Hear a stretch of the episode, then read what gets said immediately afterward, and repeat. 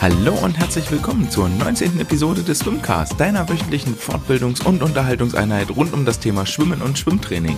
Mein Name ist André und wenn du mit mir in Kontakt treten möchtest, dann tu das gern über Twitter oder Instagram oder schreib mir eine E-Mail an andre.swimcast.de. Wie euch sicherlich aufgefallen ist, gibt es ein neues Intro. Es war mal Zeit für eine kleine Veränderung und ihr habt sicherlich mitbekommen, dass in der letzten Woche die Episode leider ausfallen musste.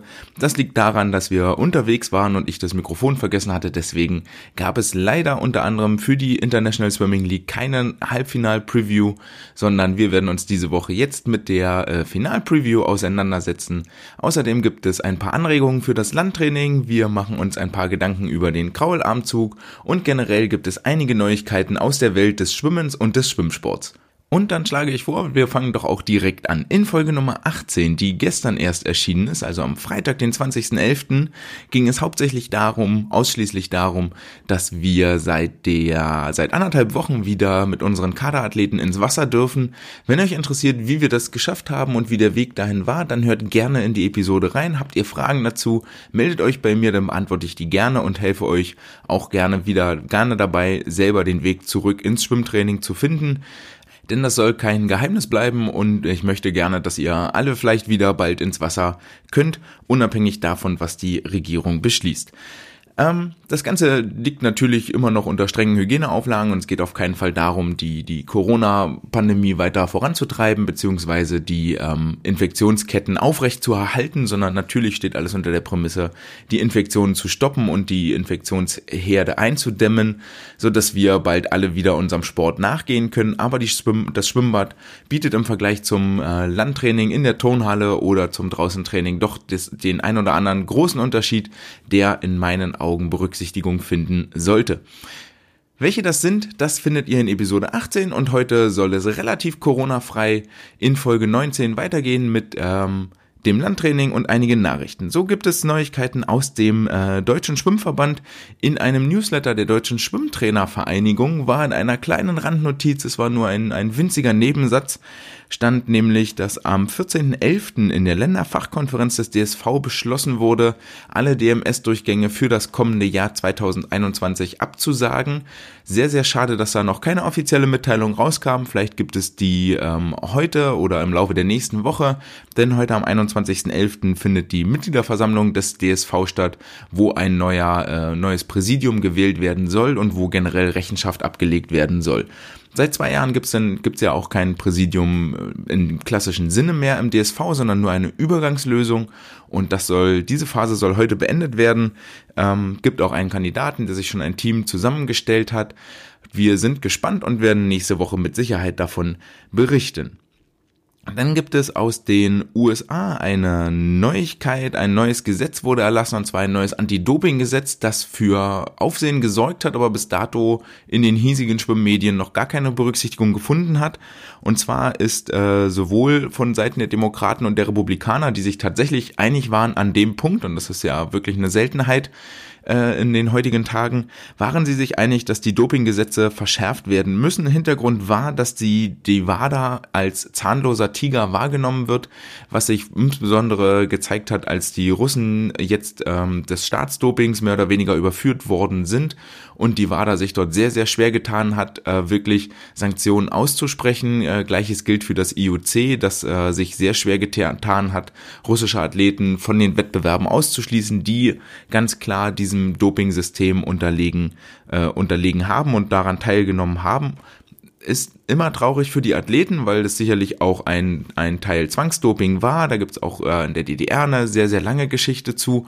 Ähm, aber dem Ganzen möchte die USA einen Riegel vorschieben und hat deswegen ein neues Gesetz erlassen, das äh, Dopingsündern sowohl mit Gefängnis als auch mit empfindlichen Geldstrafen droht. Gefängnis bis zu zehn Jahre, Geldstrafen bis zu 250.000 Euro.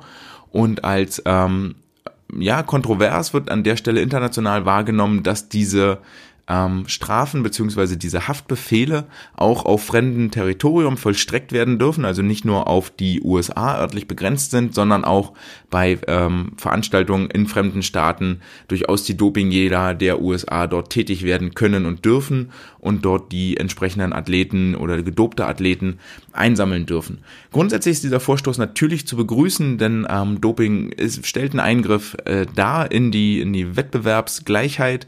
Ähm, ist eine illegale, illegale Leistungssteigerung, die auch sanktioniert gehört und da äh, stößt die WADA doch sehr häufig an ihre Grenzen, weil sie in ihren finanziellen Ressourcen beschränkt ist, weil sie in ihren Möglichkeiten beschränkt ist. Es gibt auch zahlreiche Fälle, wo ähm, zum Beispiel auch die FINA ist ja da nicht schuldfrei, äh, Dopingstrafen und Dopingsperren verhängt hat, die exakt so getimt waren, dass die betroffenen Athleten dann wieder beim Höhepunkt WM oder Olympia auch starten durften.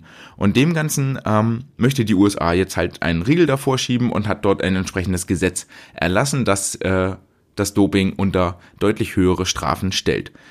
Ebenfalls aus den USA gab es einen äh, kleinen Fun Fact und zwar gab es äh, in den Social Media Kanälen ein Video von Ryan Lochte, der mal seine äh, Schwimmfähigkeiten neuerlich unter Beweis gestellt hat. Er tauchte 25, äh, 50 Meter in Rückenlage, Delfinbeinbewegung in der atemberaubenden Zeit von 23,37 Sekunden. Das sah deutlich langsamer aus. Äh, aber große Augen waren hier auf jeden Fall vorhanden, denn 23,3 schwimmt man da nicht ebenso. Wer sich das nochmal angucken möchte, der findet das mit Sicherheit auf Instagram oder ich weiß nicht, ob es auf Twitter war, aber auf Instagram war es auf jeden Fall. Möglicherweise gibt es davon auch inzwischen einen YouTube-Mitschnitt. Ähm, ja, das war's äh, soweit mit den Nachrichten, mit den Neuigkeiten, mit den neuesten Entwicklungen. Kommen wir zum aktuellen Training, das bei uns stattgefunden hat. Wie gesagt, wir dürfen mit den Kaderathleten, das sind insgesamt über alle Gruppen bei uns neun Aktive, aus meiner Trainingsgruppe fünf Aktive, sind wir seit äh, vergangenen Donnerstag, seit anderthalb Wochen wieder im Wasser, im, im Wassertraining, zwei Stunden täglich und ähm, ja, arbeiten dort wieder an unserer Form, haben uns da ein bisschen äh, rangekämpft, dass wir wieder auf Ausgangsniveau ungefähr sind. Ähm, ist insofern ganz angenehm, weil man, weil wir wirklich gucken können, an der Stelle sehr individuell trainieren können und ähm, weitgehend frei sind von, von irgendwie äußeren Einflüssen. Auf der anderen Seite permanent mit fünf Sportlern nur im Wasser zu sein, könnte irgendwann auch zu einer kleinen Art Lagerkoller führen wir gucken mal, ähm, wie wir die Stimmung dort aufrechterhalten. Für alle anderen bei mir aus dem Team geht's aber darum, weiter sich an Land im Trockentraining fit zu halten. Das ist jetzt mit Sicherheit nicht das Schönste der Welt, aber es ist gerade aktuell das, was es ist.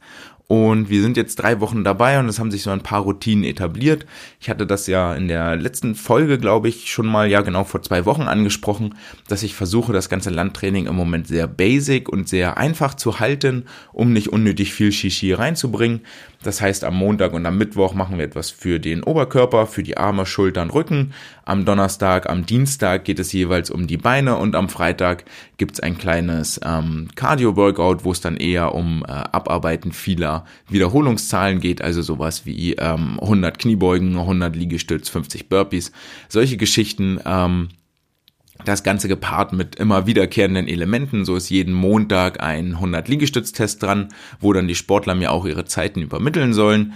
Am Freitag ist es so, dass wir ähm, uns mit der Stoppuhr hinsetzen und 50 Meter Hauptlage im Kopf schwimmen, so schnell wie möglich, um dort vielleicht eine Transferleistung aus dem, was stelle ich mir vor, dann ins Wasser zu erbringen. Ähm, Geht es ja dann vor allen Dingen darum, sich wirklich zu überlegen, okay, Startsignal, wie viele Delfin-Kicks mache ich beim Kraulschwimmen, wann Delfinschwimmen, wann atme ich, wie viel Züge brauche ich gerade für die Brustschwimmer, für die Rückenschwimmer, wie viel Züge brauche ich in die Wand, sich das Ganze zu visualisieren und vorzustellen, ähm, das kann durchaus positive Effekte haben, wenn wir dann mal wieder irgendwann ins Wasser können. Ähm, außerdem wird es jetzt in den nächsten Wochen nochmal darum gehen, vielleicht ein bisschen mehr äh, Spielerei mit reinzubringen, mehr Gaming. Wie das Ganze aussehen könnte, weiß ich noch nicht so genau, aber eigentlich möchte ich dort nochmal gerne einen neuen Reiz setzen, dass wir nicht nur stumpf die Übungen abarbeiten, sprich Kniebeuge, Monster Walks und so weiter und so fort, ähm, sondern auch äh, ein bisschen mehr spielerischen Charakter dort mit äh, unterstützen, weil das ist ja das, was die Sportler häufig auszeichnet. Was ich gerade noch vergessen habe, war, dass wir neben dem Schwerpunkt Oberkörper, Unterkörper immer noch am Ende auch so 20 Minuten reine, reines Core-Training mit dabei haben. Da geht es im Moment auch darum zu gucken, okay, da haben wir relativ einfach angefangen, ähm, das jetzt über die Wochen hinweg in der Schwierigkeit, in der Komplexität wirklich zu steigern ähm, auch mit basierend auf vielen Untersuchungen, die, die da klar darlegten, dass zum Beispiel sechs Wochen reines Core-Training schon großen, großen Einfluss haben können auf die äh, Schwimmleistung letztendlich. Das Ganze war in den Studien zwar immer gekoppelt mit einem Wassertraining, trotzdem müsste ja die Grundaussage erhalten bleiben, dass Core-Training einen positiven Effekt auf die Wasserleistung hat. Ähm, Genau, also das ist das, was wir dort im Moment tun. Das findet auch großteils alles in Eigenregie statt. Ähm, habe mich da im Moment gegen, gegen eventuelles virtuelles Zoom-Training entschieden, was einfach darin begründet liegt, dass ja jeder von den Sportlern unterschiedliche Voraussetzungen hat. Der eine schafft sich seinen Platz im Kinderzimmer, das sind dann vielleicht nur zwei, zweieinhalb Quadratmeter und der andere hat die Möglichkeit, irgendwo in den Garten oder auf die Terrasse zu gehen, wo er Seilspringen machen kann, Hockstrecksprünge, wo wirklich Platz und Luft ist, wo er alles Mögliche machen kann. Ähm, und ich glaube einfach, dass es da wenig zielführend ist, wirklich äh, ein gemeinsames Training für alle anzubieten, sondern auch viel, die Sportler müssen in der Lage sein zu gucken, wohin zielt die Übung und dann individuell sich anzupassen ähm, und möglicherweise auch zu variieren und zu adaptieren. Das kann ja aber auch jeder im Prinzip selber für sich entscheiden, was er mit seiner Trainingsgruppe macht. Ich erzähle ja immer nur, was, was so meine Meinung und was äh, meine, meine Idee dahinter ist. Und dann ähm, kann man ja, könnt ihr gucken, ob ihr das übernehmt, ob das gut ist oder ob ihr da eine andere Meinung habt. Das sei euch gegönnt. Ähm, von vielen weiß ich, dass da tatsächlich Zoom-Training stattfindet. Das sieht man auch wieder auf den Social-Media-Kanälen und das ist auch völlig okay. Vielleicht auch für die Kiddies ganz wichtig, dass sie sich mal, mal sehen zumindest. Ähm, und wenn ihr aber die Möglichkeit habt, das oder wenn ihr euch dafür entschieden habt, das Ganze über Zoom anzubieten, dann möchte ich euch an der Stelle die Aufgabe der Woche vielleicht an die Hand geben und zwar das Unterarmstütz ABC. Deswegen auch im Titel UAS für Unterarmstütz und dann das ABC. Das ganze Spielchen funktioniert im Großen und Ganzen wie Stadt, Land, Fluss. Ähm, ihr bildet äh, Gruppen, Teams, das kann man entweder auch zu zehnt machen, dann wird's relativ unübersichtlich, also im Präsenztraining zu zehnt ist relativ schwierig. Ähm, wenn ihr das virtuell macht, dann ähm, geht das mit Sicherheit in Zehner-Teams. Ansonsten würde ich Dreier-, Vierer-Teams größer nicht bilden. Und dann gibt es einen großen Überbegriff, der sind zum Beispiel äh, Städte. Und dann fängt Sportler 1 an mit einer Stadt mit A, Aachen, Stadt mit B, Berlin, Stadt mit C, Chemnitz, D, Dresden und so weiter und so fort, bis das Alphabet einmal voll ist. Und da sind der Kreativität im Großen und Ganzen auch so gar keine Grenzen gesetzt. Ähm, das geht dann natürlich weiter über Länder oder über Hauptstädte oder über Farben, über Adjektive, über Tiere, über Berufe, über Namen. Ähm, seid dort, seid dort gerne kreativ. Dinge, die äh, im ersten Moment sehr, sehr einfach erscheinen, zum Beispiel Adjektive, gestalten sich dann doch in der praktischen Umsetzung sehr schwierig, weil zum Beispiel ähm, ein Adjektiv mit II oder ein Substantiv mit I ähm, sehr, sehr schwierig zu finden sind. Aber das findet man dann raus. Ähm, auf jeden Fall immer ein Spaß und äh, fördert auch so ein bisschen die Kreativität. Unterschätzt nicht, es sind 26 Buchstaben und wenn jeder Sportler auch nur drei Sekunden zum Überlegen braucht, dann seid ihr schon deutlich über eine Minute unterwegs und drei Sekunden überlegen ist sehr, sehr schnell. Das werdet ihr dann wohl auch noch rückzug rausfinden. Man kann das Ganze auch ein bisschen ähm, perfider gestalten, dann geht man in Richtung Krankheiten oder Trennungsgründe. Wie gesagt, der Kreativität sind da eigentlich keine Grenzen gesetzt und tobt euch dort ruhig aus. Das muss auch nicht immer alles nur im Unterarmstütz sein, das kann auch zum Beispiel in der Liegestützhalte sein und immer der, der dran ist mit was sagen, macht dann auch einen Liegestütz, wenn er sein Wort gesagt hat oder in der Skifahrerhocke halten oder in diversen anderen ähm, Übungen und Abwandlungen ist das Ganze alles möglich. Ähm, ja, seid da kreativ, äh, fordert eure Sportlerinnen und Sportler ein bisschen und dann äh, freuen die sich mit Sicherheit, dass sie neben der sportlichen Betätigung auch noch ein bisschen denken dürfen.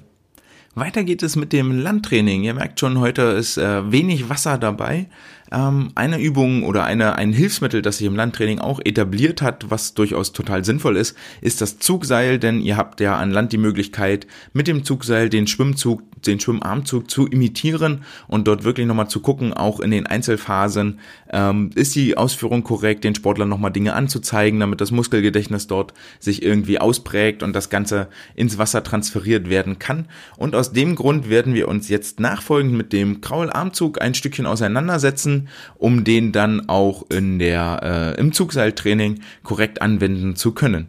Der Kraularmzug ist äh, der am weitesten untersuchte Armzug und unterliegt äh, ganz, ganz vielen technischen Varianten, je nachdem, ob es über die lange Strecke oder über die äh, Sprintdistanz durchs Wasser geht. So wissen wir ja alle, dass oder haben alle auch schon gesehen bei den verschiedenen Wettkämpfen, dass die Langstreckenschwimmer gerne mal den Arm, der vorne ins Wasser eintaucht, ein Stückchen dort liegen lassen, warten, bis der andere gegenläufige Arm aus dem Wasser gehoben wird, bis auf Schulterhöhe ist und beginnen dann erst mit dem liegenden Arm den Unterwasserzug. Das Ganze ist ja als äh, Catch-up Freestyle auch bekannt.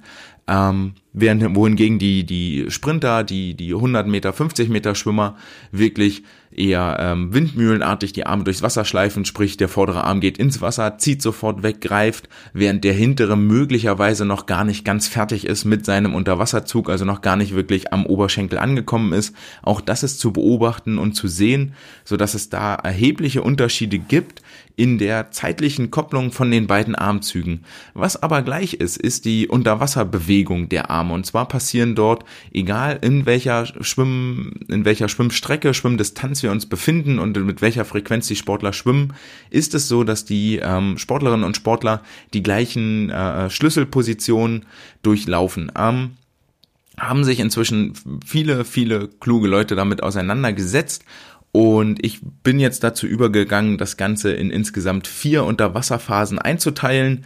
Ähm, da findet man zum Teil auch eine detailliertere Aufschlüsselung. Zum Beispiel bei Magleshow damals waren das fünf Unterwasserphasen oder auch bei, äh, genau, bei Magleshow waren es fünf Unterwasserphasen, während äh, Councilman damals nur ganz stumpf drei Phasen gemacht hat. Bei ihm war das das Einsetzen der Hand, dann gab es die Unterwasserphase und dann die Überwasserphase.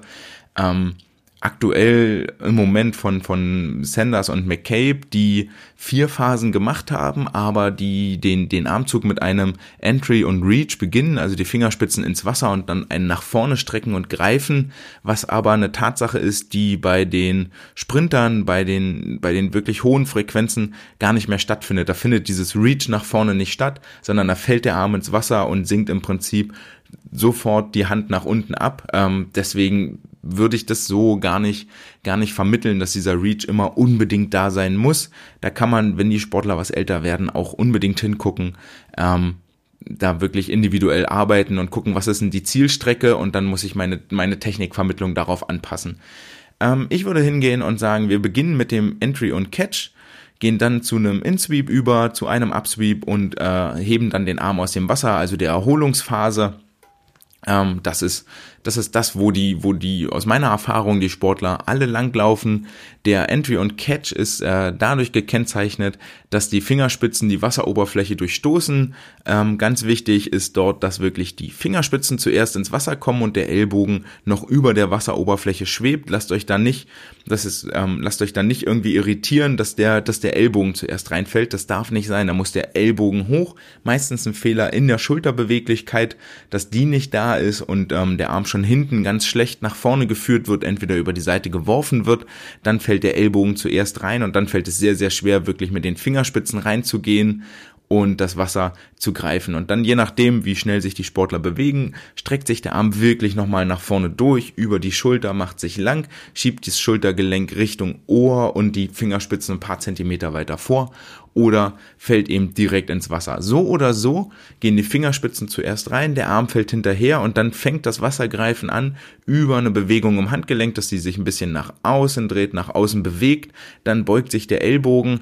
Dort ganz beliebte Übung. Ähm, lass den Oberarm oben erstmal an der Wasseroberfläche stehen, sodass der dass der Unterarm unter den Ellbogen kommt, dass der Ellbogen so bis auf 90 Grad gebeugt wird und ähm, Genau, dann, dann diese Catch-Phase beginnt, also wo der Sportler wirklich am Unterarm, an der Handfläche Wasserdruck aufbaut und ähm, dort das Wasser greift, catcht halt.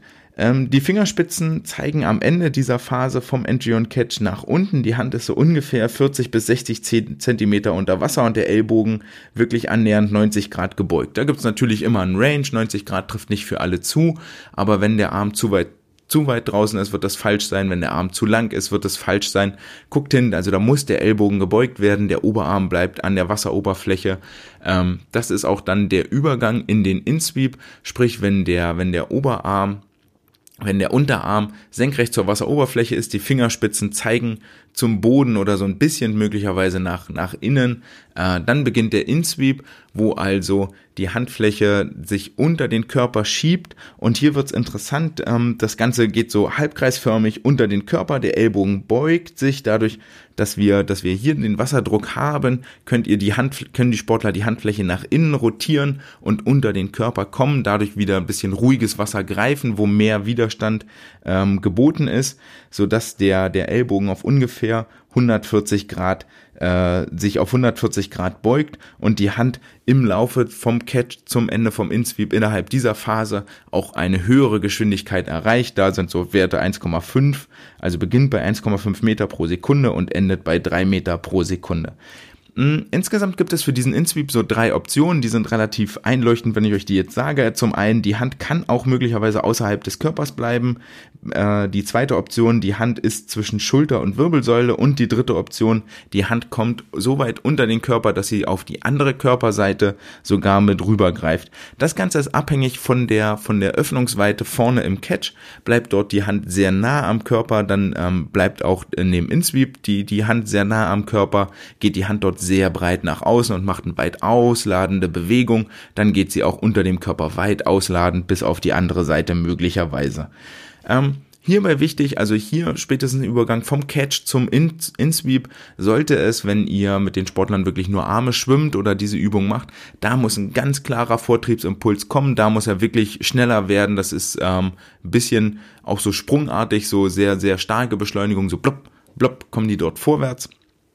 Ähm, und die Position oder die Bewegung endet dann, wenn der, ähm, genau, wenn der Ellbogen maximal gebeugt ist und die Hand äh, maximal weit unter dem Körper ist. Wie gesagt, es kann etwas außerhalb, es kann zwischen Schulter und Wirbelsäule sein oder sogar auf der anderen Seite. Dort endet die Position. Das ist etwas, da müssen Sie auch alle hin. Also aus dem Catch 90 Grad beugt sich der Ellbogen definitiv weiter, egal was passiert beugt, egal wie schnell sie schwimmen, beugt sich der Ellbogen weiter bis unter, bis unter den Körper, bis ähm, die Hand maximal weit unter dem Körper ist. Dann beginnt der sogenannte Upsweep, also so eine Aufwärtsbewegung der Hand, die aber gar nicht aktiv als Aufwärtsbewegung angesteuert wird, sondern eher daraus resultiert, dass der Ellbogen jetzt maximal gebeugt ist und sich dann im Halbkreis unter dem Körper nach hinten streckt. Also was dort passiert ist, dass ihr quasi hinten den Trizeps benutzt am Oberarm, der dafür da ist, die Hand nach hinten durchzustrecken, die Hand nach hinten durchzubeugen. Es ist ähm, wirklich keine, keine Bewegung, wo es darum geht, das macht man echt nur als Technikübung. Ähm, das Wasser hinten aus, aus der, wenn der Arm lang ist, etwas Wasser nach oben zu werfen, um diese Streckung zu unterstützen. Ist aber nichts, was so aktiv wirklich passiert, sondern das ist mehr ein Resultat aus einer Streckung des Ellbogens. Ähm, wichtig hierbei auch wieder, dass die Hand äh, weiterhin beschleunigt. Am Ende der, des Upsweeps äh, erreicht die ungefähr 6 Meter pro Sekunde, also nochmal eine Verdopplung der Geschwindigkeit. Und hierbei ist darauf zu achten, dass der Sportler auch wieder den Druck an der Hand nicht verliert. Die Hand bleibt diagonal zur Bewegungsrichtung, muss sich ja unter dem Körper wegbewegen, also geht so ein bisschen nach rechts oder links hinten zum Oberschenkel und ähm, die Handfläche bleibt dabei permanent Richtung, Richtung Füße stehen. Ihr ähm, stellt euch das ein bisschen so vor, dass ihr, und das könntet ihr auch mal machen im Wasser, äh, an Land, dass ihr den Sportlern einen kleinen Ball in die Hand gebt und dann sollen sie sich vorbeugen im Oberkörper, als wollten sie einen Kraularmzug machen und dann die Hand nach hinten bewegen und den Ball nach hinten, gerade nach hinten wegwerfen, horizontal. Und das ist das, was ihr auch mit dem Wasser tut, so als Bild. Ihr nehmt da eine Handvoll Wasser im In-Sweep, Upsweep mit und werft dieses Wasser zu den Füßen und zwar so lange wie möglich. Deswegen ist es wichtig, dass die Hand, dass die Handfläche weiter zu den Füßen zeigt und das Wasser dort weggedrückt, weggeschoben wird. Wenn die Sportler das nicht können, sprich wenn der Arm nicht lang genug ist, die Bewegung endet, wenn die Handfläche am Oberschenkel ist und bei einigen sieht man, dass die Handfläche, dass die, dass die Hand nur bis zum, bis zur Hüfte kommt, bis zum Hüftknochen, ähm, dann ist das ein muskuläres Problem, dann müsst ihr an Land hingehen und die Sportler etwas stärker machen, äh, damit sie den Arm dort wirklich nach hinten komplett durchdrücken können. Die, äh, genau, der Upsweep endet am, Ober, am Oberschenkel und hier ist es so, dass die Hand so lange wie möglich, ja, zu den, die Handfläche so lange wie möglich zu den Füßen zeigt, sich der Ellbogen tatsächlich, bevor der Arm komplett gestreckt ist, sich der Ellbogen schon anfängt aus dem Wasser zu heben und in dem Moment die Hand aber auch nach innen rotiert, sodass die Handfläche innen am Oberschenkel vorbeischleift und dann über den hohen Ellbogen nah am Körper nach vorne gebracht wird. Wichtig hier bei der Erholungsphase, bei der Überwasserphase, dass die Handfläche auch nach dem Rausheben, wie gesagt, Handfläche schleift am Oberschenkel lang, die Handfläche zu den Füßen zeigt, der Ellbogen hoch, hoch kommt, ähm, und nah am Körper nach vorne geführt wird. Hier ist es gar nicht mehr so relevant, dass wirklich das Ganze über einen hohen Ellbogen passiert. Der Arm kann man auch deutlich mehr gestreckt sein. Dann müssen sich die Sportler und Sportlerinnen aber wirklich viel mehr aufdrehen, denn was es unbedingt zu vermeiden gilt, ist, dass die Hand weit vom Körpermittelpunkt nach vorne geworfen wird. Das erzeugt so ein hässliches Drehmoment im Körper, der entweder über äh, Rumpfmuskulatur ausgeglichen werden muss, was aber wieder Energie kostet oder halt gar nicht ausgeglichen werden kann und dann sind das immer so Schlangen, die sich nach links und rechts durchs Wasser winden. Ähm, hier müsst ihr wirklich hingehen und sagen, okay, bleib nah an deiner Körperlinie mit dem Arm und dann kannst du den von mir aus auch fast gestreckt nach vorne werfen. Ist dann auch gar nicht das Problem, wenn die Hand nah am Ober, äh, nah, wenn der Arm nah am Körper bleibt, dann äh, kann der Arm auch gestreckt und dann kommt immer noch die, die kommen immer noch die Fingerspitzen zuerst ins Wasser rein. Ähm, Wichtig hier, die Schulter ist immer über Wasser des Arms, der sich erholt, ist die Schulter über Wasser. Die Rotation muss ganz aktiv dort aus dem Körper kommen. Das unterstützt auch am Ende vom Armzug äh, in der Unterwasserphase hier mit den Druck, gibt dort nochmal mehr Tempo mit auf die Hand und bringt mehr, mehr Wasser nach hinten, sodass der Sportler schneller wird. Das ist die zweite Phase im Upsweep, wo der Sportler schneller wird. Dann die Recovery, die Erholungsphase und dann setzt der Arm weit vorne vor dem Körper ein. Ähm, zwei wesentliche Fehler. Einen habe ich schon gesagt, dass die Hand hinten nicht lang genug ist, sondern auf Hüfthöhe rauskommt. Das ist eine Frage der, der Trizepsmuskulatur. Und die, der zweite große Fehler ist vorne am Ende vom Catch im Übergang zum In-Sweep, dass die Sportler da nicht die Kraft haben im Armdreher, in, der, in den Rotatoren, im Schultermuskel, ähm, um die Fingerspitzen zum Boden zu bringen und dann die Hand nach innen zu rudern, sondern wenn dort die, die Kraft in der Schultermuskulatur nicht da ist, dann ähm, seht ihr, dass die Hand gar nicht unter den Ellbogen kommt, sondern der Ellbogen immer weiter vorne ist. Ähm, und quasi weggezogen wird, dort wegfällt. Das ist ein Fehler in der Schultermuskulatur. Auch hier müsst ihr wieder an Land ran mit dem Terraband und ähnlichem hier ähm, die Arme auseinander bewegen, für die Innen- und Außenrotatoren dort arbeiten. Also wichtig im Prinzip, ihr habt zwei ganz klare Vortriebsphasen. Das ist am Anfang nach dem Catch, wenn die Fingerspitzen senkrecht zum Boden stehen und die Hand unter den Körper wandert. Dort passiert äh, der erste Vortrieb, der erste große Impuls und der zweite Impuls. Dazwischen passiert nur ein kleiner Geschwindigkeitsabfall. Und der zweite Impuls ist, wenn die Hand so Richtung Hüfte gedrückt wird, der Arm sich nach hinten streckt und über die Rotation in der Hüfte der Armzug unterstützt wird. Dort findet auch nochmal ein großer, großer Vortrieb statt für die ähm, Schwimmerinnen und Schwimmer. Und das sind die, die Keypunkte, die, die Schlüsselpunkte, die ihr wirklich auch mit dem Zugseil im Landtraining ähm, korrigieren könnt, trainieren könnt, wo ihr den Sportlern auch sagen könnt, okay, pass auf, nimm dir das Zugseil, stell dich, mach das irgendwo fest, Heizung, Türklinke, irgendwo, ähm, und dann achte da drauf. Fange erstmal langsam an, gestreckt, beug die Hand so ein bisschen, beug die Hand ein bisschen, beuge den Ellbogen, bring die Fingerspitzen unter den, unter die, unter den Ellbogen. Das ist der erste Punkt. So, der muss erstmal da sein. Wenn der nicht kommt, müsst ihr gar nicht wahnsinnig viel weitermachen. Das ist erstmal der, der kommen muss. Dann wandert die Hand unter den Körper und dann streckt sie schwungvoll nach hinten durch. Das ist auch da der Punkt zwischen unter dem Körper und nach hinten durchstrecken, wo ihr den Latissimus mit braucht. Das ist der, wo, wo, wo der Arm mit bewegt wird. Das kommt aus dem Latissimus, die, die Kraft, die Muskulatur. Ähm, und das ist der zweite wichtige Punkt, wo die Sportler wirklich arbeiten müssen und den Arm lang nach hinten bringen müssen. Das lässt sich etwas, wo ihr jetzt die Möglichkeit habt, wo das Wassertraining noch nicht wieder möglich ist, ähm, die Sportler sich hinstellen mit dem Zugseil. Da könnt ihr auch über Online-Training mit zugucken und ihnen dort äh, wirklich ganz klar Handlungsanweisungen geben. Das geht mit Sicherheit sehr, sehr gut. Weil wir gerade beim Thema Schulterrotatoren, Schultermuskulatur waren, ist ja auch ein großes, äh, großes Thema immer bei den Schwimmern, dass es dort äh, zu, zu, zu Überlastungserscheinungen kommt. Ähm, hatte ich vorhin vergessen, im Landtraining haben wir auch jedes Mal mit drin in jeder Einheit äh, Kräftigung, Schultermuskulatur, Rückenmuskulatur, damit die Sportler gerade stehen und keine Schulterprobleme kriegen. Und ich, das ist auch eine Sache, die euch hier im Kraularmzug und ähm, ähnliches findet auch statt beim Rückenschwimmen, der Delfin, beim Delfinschwimmen auch. Der Delfinarmzug ist quasi identisch zum Kraularmzug, nur dass er mit beiden Armen gleichzeitig ausgeführt wird. Und auch die Brustschwimmer müssen hier den Ellbogen stehen lassen, die Hand, die Fingerspitzen unter den Ellbogen bringen. Also das ist eine Muskelgruppe, eine Muskulatur, die ihr immer trainieren solltet, weil ihr das, diesen, diesen Schlüsselmoment hoher Ellbogen, Ellbogenvorhalte wirklich in jeden, allen vier Schwimmarten vorfindet. Wem das Ganze jetzt zu theoretisch war, der hat am Wochenende die letzte Möglichkeit in der International Swimming League im großen Finalwochenende im Turnier oder im Match der besten vier Teams sich das Ganze nochmal in live anzugucken. Die ISL hat unfassbar viele Kameras aufgebaut. Ähm, wie ich jetzt letzte Woche nochmal hörte, sind das tatsächlich im äh, 25 Meter Pool sind mehr Kameras installiert als sonst bei einem Olympiarennen im 50 Meter Pool, so dass es viele, viele Möglichkeiten gibt, sich die Unterwasserbewegungen und die Über Überwasserbewegung von den Sportlerinnen und Sportlern nochmal anzugucken. Am vergangenen Wochenende war die ähm, waren die Halbfinals. Die Halbfinals waren äh, gespickt mit viel Spannung. Insgesamt gab es ja auch, ich weiß nicht, ob ihr es mitbekommen habt, es gab insgesamt drei Weltrekorde zu bestaunen.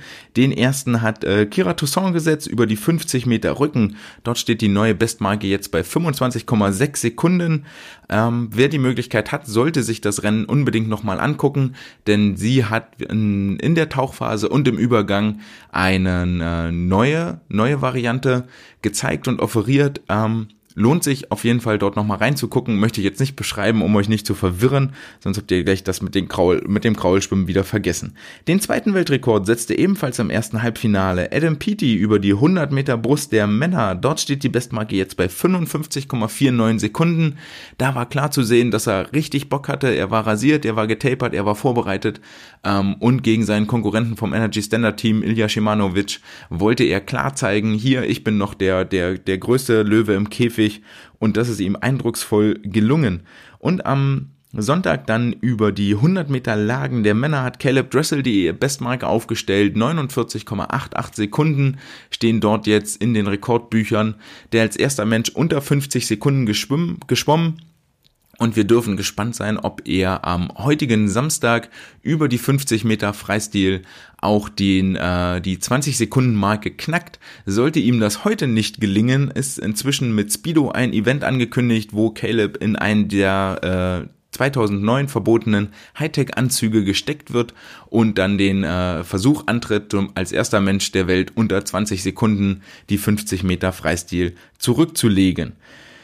Was äh, klar als Erkenntnis war aus den Halbfinals, war, dass es ähm, doch erhebliche Qualitätsunterschiede immer noch gibt. Und zwar stellt sich das vor allen Dingen im letzten Rennviertel heraus ähm, im Finish dort äh, sehr, sehr schnell eigentlich zu erkennen, in den Tauchphasen, im Übergang, in den ersten paar Zügen, wer das Rennen gewinnen wird, wer hat noch Körner, wer hat noch Kraft ähm, und wer ist jetzt schon so weit am Limit, dass er dort nichts mehr draufsetzen kann. Das war sehr spannend zu beobachten, denn wir reden ja hier nicht von Fallobst, das gegeneinander antritt, sondern durchaus auch schon alles von äh, Teilnehmern in Olympiafinals, in WM-Finals, die ähm, durchaus ihre Qualitäten haben. Zu den Prämien bis dato. Es gab eine Auflistung und zwar geht es ja bei der ISL auch darum, ein bisschen Geld zu verdienen. Das hat ja Damian Wirling äh, im Gespräch äh, erwähnt mir gegenüber, ähm, dass das durchaus eine Rolle spielt. Es gibt äh, zum einen für jeden Aktiven 1500 Dollar pro Monat bis zu den Olympischen Spielen und es gibt viele, viele Prämiengelder. Vor dem Halbfinale sahen die Top 3 so aus, dass Caleb Dressel inzwischen 98.000 Dollar verdient hat, äh, Lily King 83.000 Dollar und Ryan Murphy 82.000 Dollar sich aufs Konto gutschreiben lassen kann, wenn die ISL Saison 2 vorbei ist. Die besten deutschen Starter, der äh, Meistverdiener, der Topverdiener unter den deutschen Startern ist im Moment Christian Diener für die London Raw. Er hat äh, 28.000 Dollar verdient. Dann folgt Marco Koch, der am äh, Wochenende ausgeschieden ist mit seinen New York Breakers. Der äh, darf sich über 16.000 äh, Dollar freuen. Und Marius Kusch ebenfalls in London für die London Raw am Start für 13.000 Dollar inzwischen. Mm, Christian und Marius dürfen sich beide nochmal an diesem Wochenende zeigen. Ihr Team hat sich qualifiziert und wird gegen die Kali Condors, Energy Standard und die LA Current antreten. Bei den LA Current Jakob Heidmann mit am Start der wieder zeigen darf, was er über die 400 Meter Lagen noch auf dem Kasten hat. Am Samstag, am heutigen Samstag von 14 bis 16 Uhr und am Sonntag von 18 bis 20 Uhr finden die beiden Finalmatches statt und ich gehe davon aus, dass noch der ein oder andere Weltrekord hierbei fallen wird. Ähm, vielleicht so als kleine Vorbereitung oder als kleiner Appetizer, als kleiner Teaser, wie eng das Ganze ähm, gestrickt ist. So ist es, dass bei den, äh, bei den Staffelwettbewerben sich jeweils die vier besten Teams jetzt auch für das Finale qualifiziert haben. Ähm, bei den Damen wird es wohl eine ganz enge Kiste jeweils zwischen den London Raw und äh, Energy Standard. Und bei den Herren ähm, ist es äh, ist der Unterschied zwischen den Staffeln von Platz 1 zu Platz 4 nur insgesamt 1,5 Sekunden. Ähm, das zeigt auch nochmal die Leistungsdichte und ich denke mal, wir dürfen uns dort auf ein äh, spannendes Rennen freuen. Die Energy Standard Damen haben einen inoffiziellen Weltrekord gesetzt über die 4x100 Meter Freistil im Halbfinale. Inoffizieller Weltrekord deshalb, weil die vier Mädels nicht aus dem gleichen, aus der gleichen Nationalität angehören, nicht aus dem gleichen Land stammen, aber das war die schnellste Damenstaffel, die bis dato jemals im Wasser war. Über die 4x100 Meter Mixed, die es auch gibt, 4x100 Freistil Mixed, zwei Männer, zwei Frauen am Start, liegen zwischen dem ersten und dem vierten Platz sogar nur 0,7 Sekunden. Das heißt, hier wird es richtig, richtig spannend und ich denke, dass äh, jedes einzelne Rennen hart umkämpft sein wird im Vergleich zu den Halbfinals oder den, den Vorwettkämpfen sogar ähm, werden wohl die Jackpot Times, das heißt, wenn ein Sportler mit deutlichem Vorsprung gewinnt, kriegt er ja die Punkte der Leute, die zu weit hinterher sind, dass die Jackpot-Zeiten ähm, gar nicht so eine ganz große Rolle spielen werden in der Punktevergabe, was den Kali Condors mit Sicherheit schaden wird und den anderen Teams etwas helfen wird. Ähm, es ist schwer zu sagen, wer das Ganze jetzt hier äh, gewinnen, gewinnen wird. Da haben sich schon ganz, ganz viele auch Gedanken drüber gemacht. Äh, meiner Meinung nach wird das zwischen den Condors und dem Energy Standard Team ein äh, Kopf-an-Kopf-Rennen werden, wobei ja die 4x100 Meter Lagenstaffel darüber entscheidet, ähm, wer sich am Ende die, die Lage für die Skins Races aussuchen darf. Und hier wird es ganz, ganz spannend sein zu sehen, denn ähm, je nachdem, wer die Lagenstaffel gewinnt, darf sich ja die Lage aussuchen und wird natürlich entsprechend die Schwäche seines ärgsten Konkurrenten wählen und jedes Team hat dort seine Schwäche. Es gibt eigentlich keine Mannschaft, die in allen vier Lagen super aufgestellt ist. Ähm, und deswegen, das wird eine ganz große Rolle spielen. Diese Lagenstaffel ist ganz am Ende des ersten Tages, also wird am Samstag so gegen, na, ich denke gegen 15.45 Uhr, 15.50 Uhr ins Wasser springen. Vielleicht noch aus den Vorwettkämpfen als Erkenntnis hat das LA Current Team gegen keines seiner drei Konkurrenzteams gewonnen. Deswegen, ich glaube auch, die werden tatsächlich Vierter werden, denn die, die Damen sind in der Breite da nicht breit genug, nicht, nicht stark genug aufgestellt. Bei den Herren sieht das ein bisschen anders aus, wobei auch die Herren im Halbfinale gegen die äh, Herren der Kali Condors verloren haben, wenn man das nochmal nach Geschlechtern trennt. Das wäre, war so nicht zu erwarten und ist eigentlich ein, ähm, Fingerzeig schon mal jetzt Richtung Finale. Das Team aus London hat äh, sowohl gegen Energy und gegen Kali verloren in den Vorwettkämpfen. Ähm, das ist, ja, lässt vielleicht auch ein bisschen Rückschlüsse zu, aber es ist zumindest bei, bei London jetzt im Halbfinale zu erkennen gewesen, dass die vielleicht in den Vorwettkämpfen, die zum Finale führten, nicht alle bei 100 Prozent waren, sondern jetzt erst voll getapert und voll vorbereitet in dieses äh, Finale reingehen. Also wer am Wochenende die Möglichkeit hat und ein bisschen Zeit findet, sei es jetzt am Samstag, am Sonntag oder an beiden Tagen, kann das auf der Online-Plattform von der ISL, isl.global ist die Internetadresse, dort kann man das äh, live dann angucken und sich durchklicken. Absolute Empfehlung, es wird mit Sicherheit sehr, sehr unterhaltsam und spannend. In den äh, Skins Races, wo er dann am Ende des Wettkampftages über die 50 Meter nochmal in einer Lage jedes Team zwei Sportler oder Sportlerinnen ins Rennen schicken darf, gab es letzte Woche noch einen kleinen Streit. Das ist äh, dann auch mal schön, weil es bei Social Media für ein bisschen Aufruhr sorgt. Der wurde aber inzwischen beigelegt. Ryan Murphy und äh, Coleman Stewart haben sich ähm, dort ein bisschen gebettelt, weil äh, Coleman Stewart wohl im Aufwärmpool ziemlich provoziert hat und gesagt hat, ah, ich gewinne das Ding, ich gewinne das Ding, was Ryan Murphy nur so äh, mittelcool fand und er hat ihn dann auch im Finale so weit deklassiert, dass er noch die Punkte von Coleman Stewart eingesackt hat. Und da muss man jetzt auch wissen, dass es ja für den Erstplatzierten, der kriegt ein Preisgeld, der Zweitplatzierte kriegt auch ein Preisgeld. Wird der Zweitplatzierte aber gejackpottet, also bekommt keine Punkte, bekommt er auch kein Preisgeld. Das wird auch dem Sieger aufs Konto gut geschrieben. Das heißt, da geht es tatsächlich um ein bisschen mehr als nur Punkte auf dem Scoreboard. Und ähm, ich glaube, das war für Murphy eine ziemliche Genugtuung und für Coleman Stewart nicht so. Jedenfalls drehte sich Murphy dann weg und äh, be beschimpfte dann mit dem Rücken zu seinem Gegner, aber mit dem Gesicht zu seinem Team äh, Stewart nochmal als kleiner Bitch. Ähm, die ISL wird am Ende des ersten Wettkampftages ein neues Format testen. Dort dürfen nochmal 800 Meter Kraul der Herren geschwommen werden äh, mit Zwischenwertungen. Und zwar gibt es dort nochmal Punkte, wer über die 200 Meter führt, wer über die 400 Meter führt und wer am Ende über die 800 Meter führt, gibt es jeweils Punkteaufteilungen. Ähm, das ist so ein kleiner Testlauf über etwas, was wir vielleicht nächste Saison nochmal sehen werden. Ich bin gespannt, wie sich das Ganze auf jeden Fall darstellen wird. Ähm, kleines Gimmick, kleine Information am Rande. Also, wenn ihr am Wochenende äh, zufällig ein bisschen freie Zeit findet oder euren Online-Stream, eure Datenbreite, eure Datenbandbreite ausnutzen wollt, dann schaut rein beim ISL-Finale Samstag 14 bis 16, Sonntag 18 bis 20 Uhr. Es wird sich mit Sicherheit lohnen und keine verschwendete Zeit sein.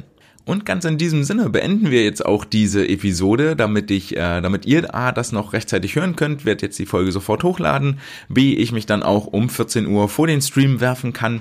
Ich hoffe, ich konnte euch ein paar Anregungen fürs Landtraining mitgeben und äh, wer Folge 18 noch nicht gehört hat, äh, dem empfehle ich das an dieser Stelle nochmal. Dort erkläre ich, wie ihr auch ihr eventuell demnächst wieder ins Wasser kommen könnt mit euren Sportlerinnen und Sportlern, denn das ist ja das Ziel, wo wir hingehören und wo wir alle wieder hinwollen. Ich freue mich, wenn ihr nächste Woche wieder dabei seid und wieder einschaltet. Das war's für heute. Ciao! Eine Sache habe ich noch. Wenn euch die ganze Geschichte hier gefällt, dann hinterlasst mir doch gerne einen Kommentar und eine Bewertung bei Apple Podcasts. Folgt mir auf äh, Spotify und auf Amazon Music, um das Ganze hier nach vorne zu pushen, um den Schwimmsport interessanter und äh, mehr in den Mittelpunkt zu rücken. Ich freue mich, wenn ihr nächste Woche wieder dabei seid. Ciao!